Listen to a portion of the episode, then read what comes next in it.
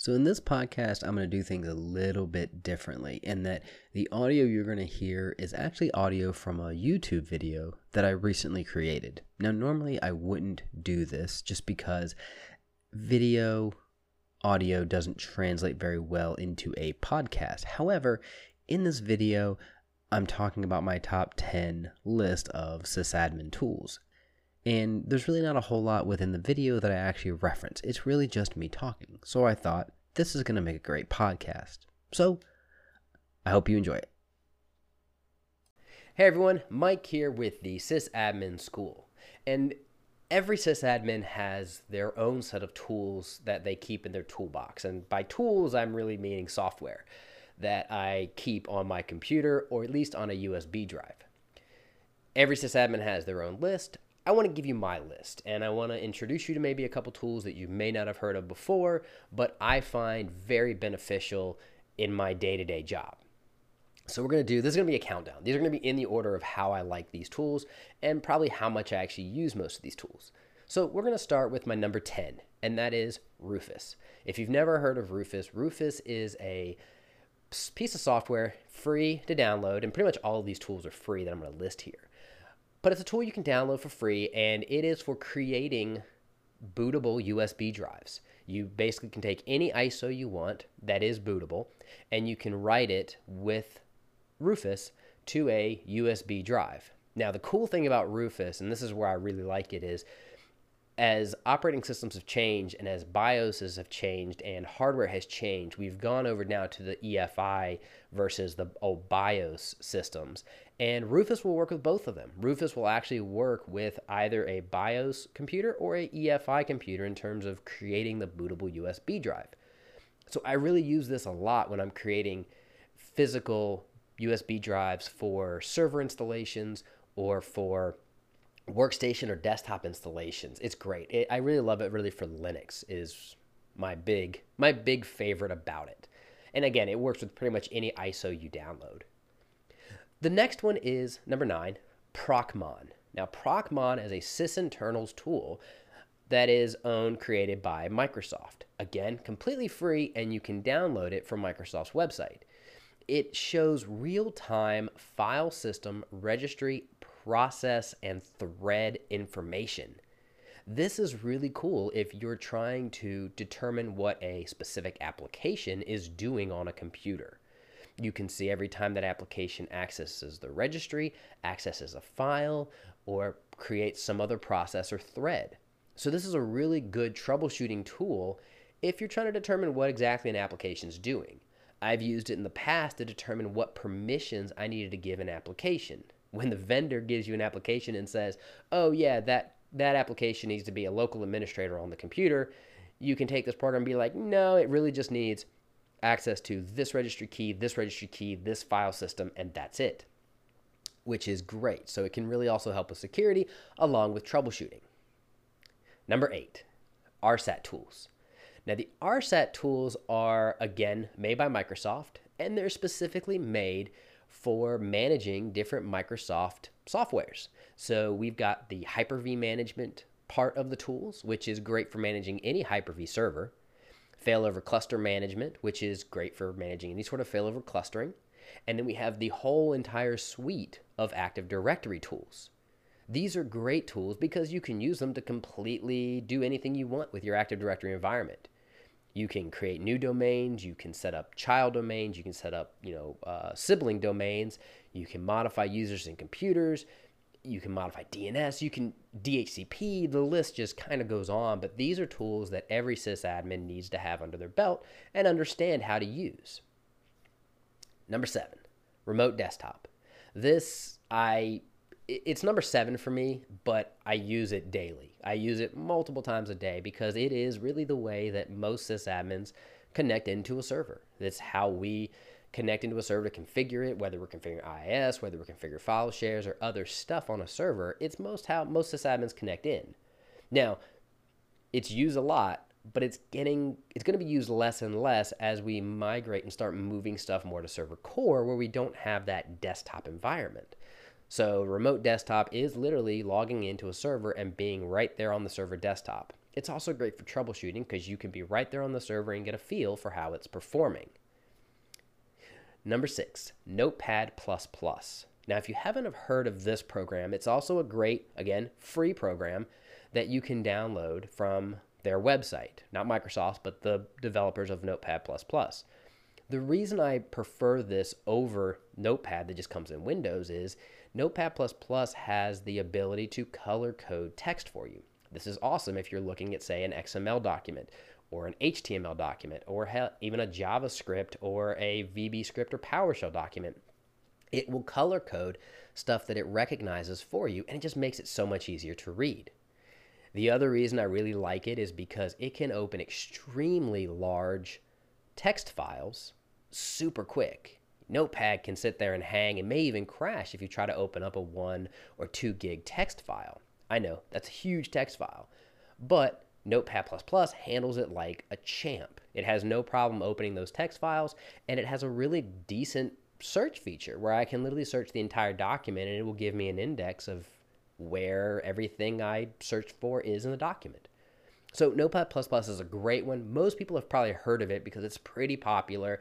I even have used it for development work in terms of writing HTML, CSS, and JavaScript with it. So again, great, completely free tool that you can download and use. Number five, Nmap. Now, a lot of people, when they think of Nmap, they think of security, they think of penetration testing, but Nmap can actually be a great tool for sysadmins to use. If you know the command line properly, you can immediately initiate just a quick ping sweep of an entire subnet and get a quick idea of what servers are online. This can be great if you don't have something like a P or like a uh, IP address management system. I was trying to think of the name of one of them. The one I use is PHP IPAM, which is not in this list, but should probably be. Um, but it's a great way if you don't have an IP address management system like that, you can use Nmap to do a quick sweep of a subnet and get back all of the operating or all of the computers or devices that are online in that subnet. What I really love using it for is doing a port scan on a specific server. Now, over the years, the the rules have changed and you know, servers a lot of times didn't have firewalls, and when they did have firewalls, they were disabled by sysadmins because they just caused more headache. And then, even more over the years, now firewalls are remaining turned on and breaks a lot of things if you actually try to turn the firewall off on a server.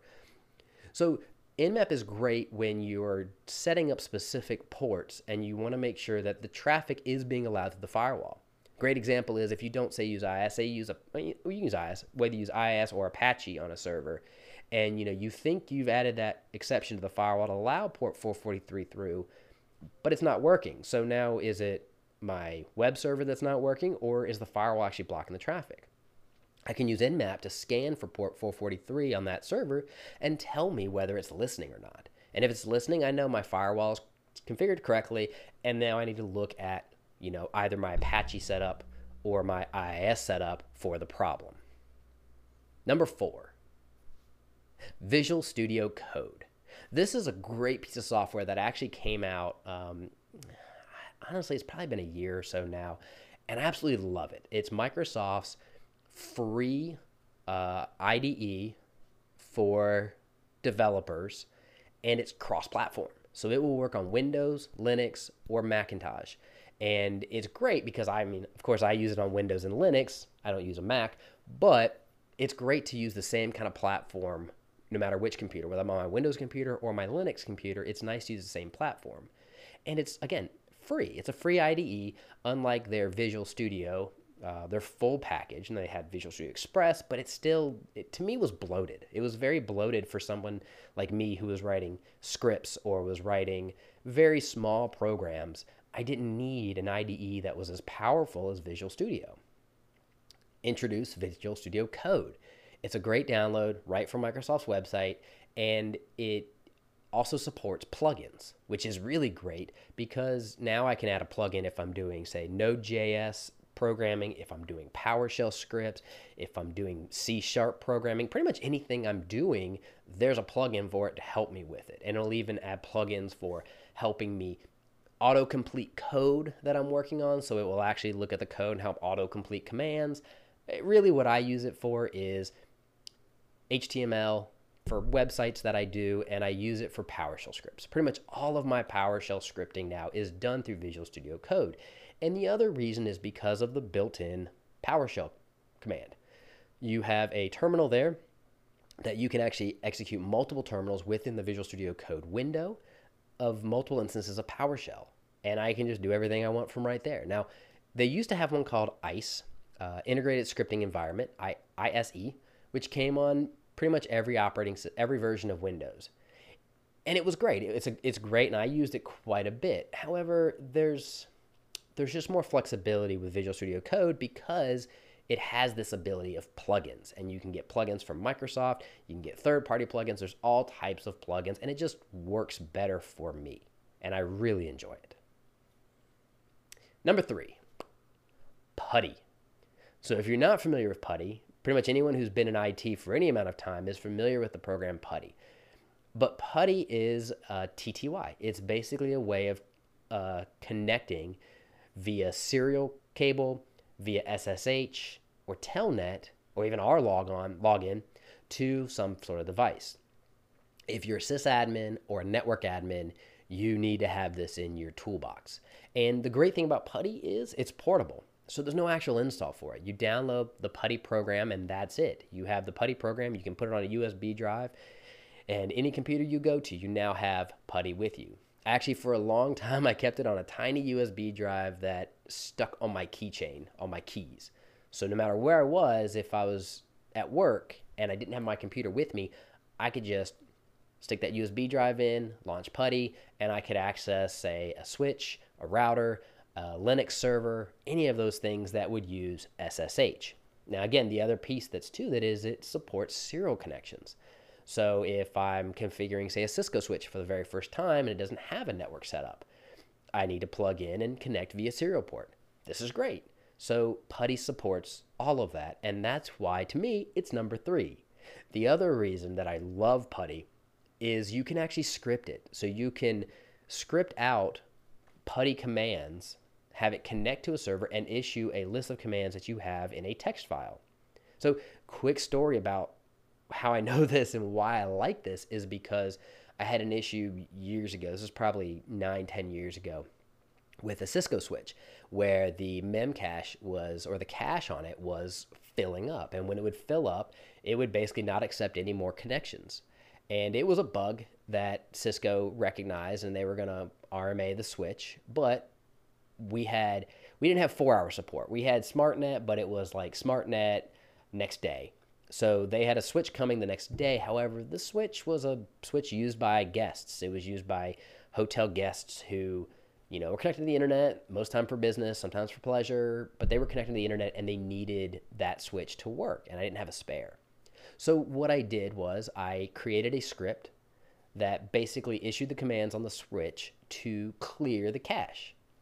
And then I created a batch file that would launch Putty connecting to this switch and executing the commands in my text file. And then I set that up on a scheduled task to run every hour. So every hour for the next 24 hours until the new, till the new switch arrived, I had a putty script automatically logging in, clearing the cache, and logging out.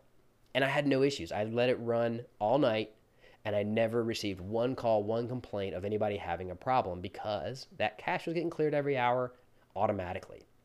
And this is why I love Putty is being able to do stuff like that, being able to automate some tasks like that, make Putty a very powerful program. Number two, PowerShell.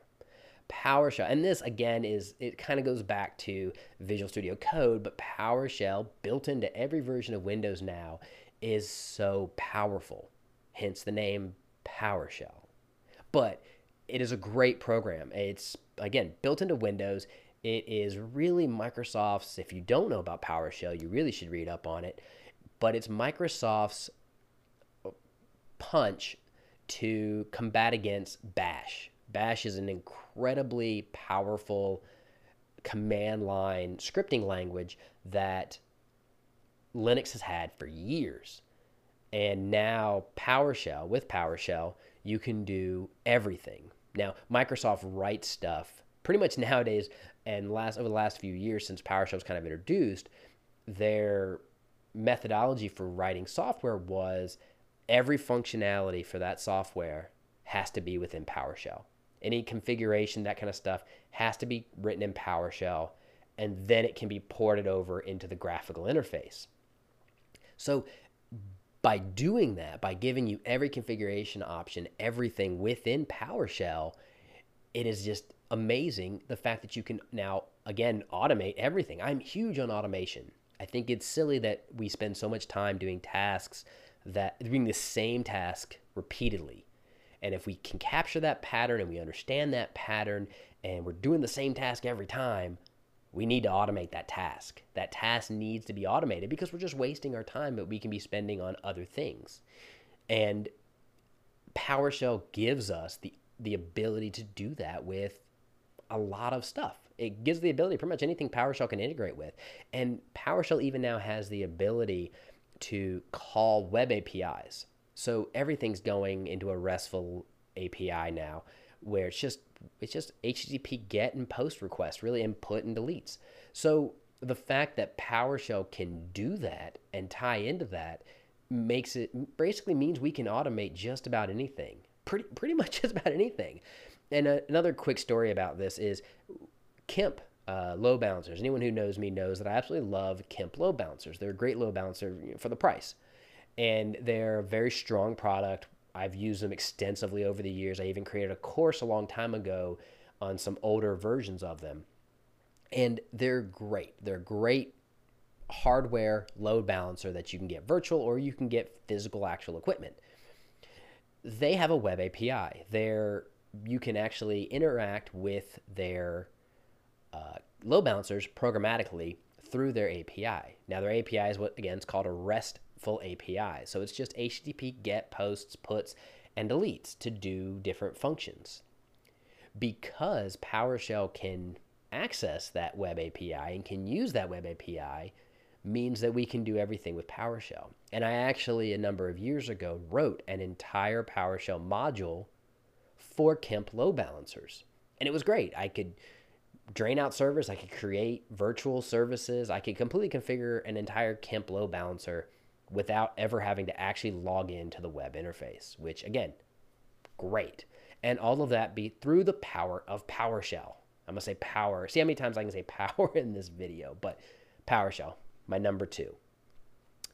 And lastly, number one, and this I'm gonna have some probably controversy over, but it has just proven itself so useful in so many different areas. Wireshark. Wireshark is a, again, completely free network analyzing program.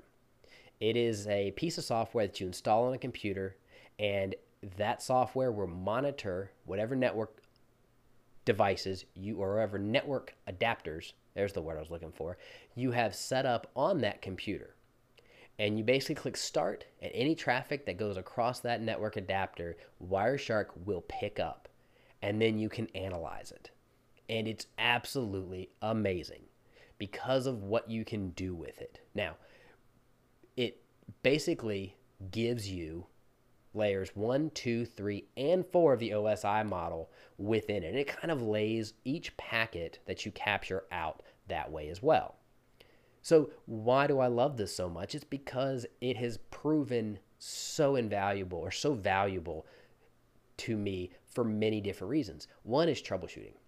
I use it pretty much anytime there is an issue of stuff that goes across the network. I'm doing a Wireshark trace. I'm doing a Wireshark trace of SMB shares. I'm doing a Wireshark trace of VoIP traffic. Anytime there's an issue of something going across the network, I'm doing Wireshark traces.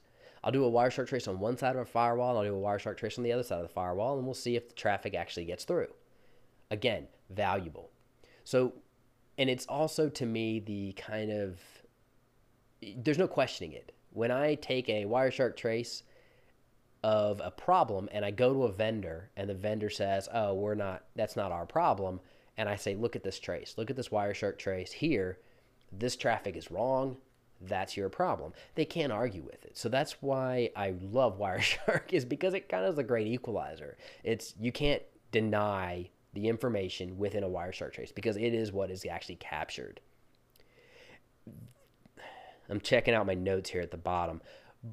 One of the other things that I've done with it and done incredibly successfully and worked, and it really works very well for, is VoIP traffic. And I mentioned that a little while ago, but you can Wireshark with the built-in tools, you can completely rebuild an entire voice over IP phone call with audio.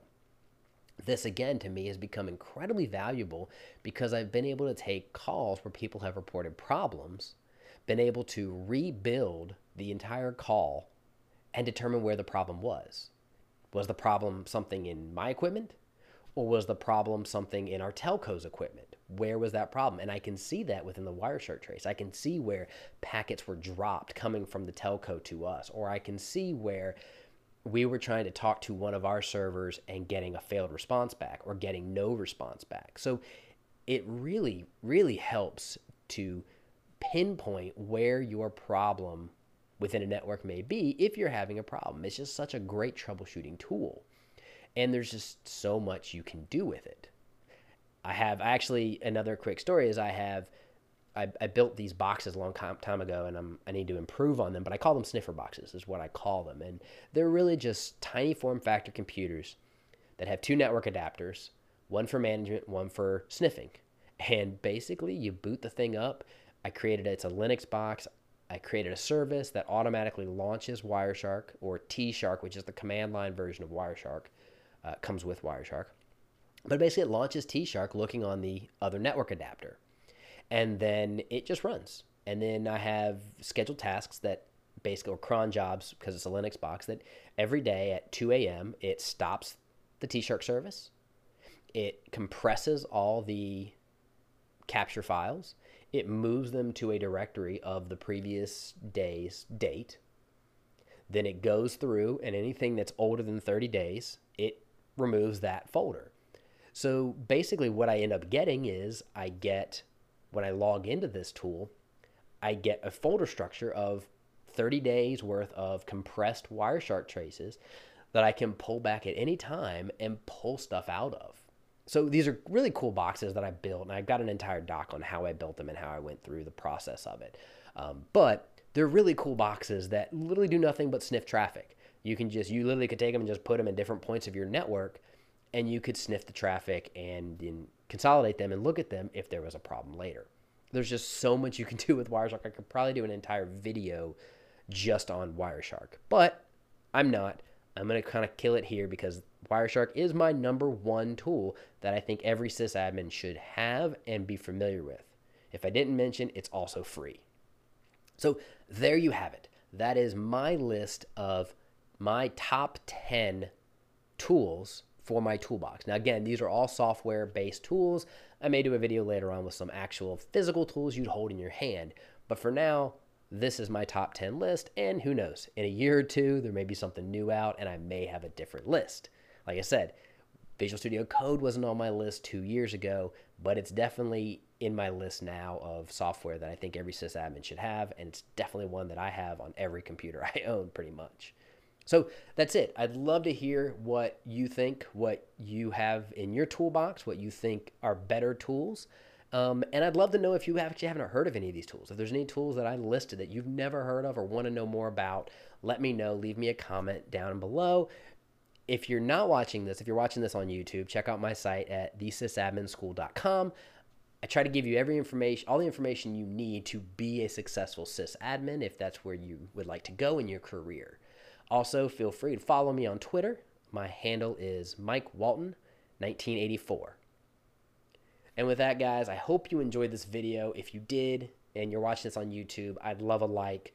Um, if again, if it's beneficial, feel free to subscribe, and I hope to have another one soon.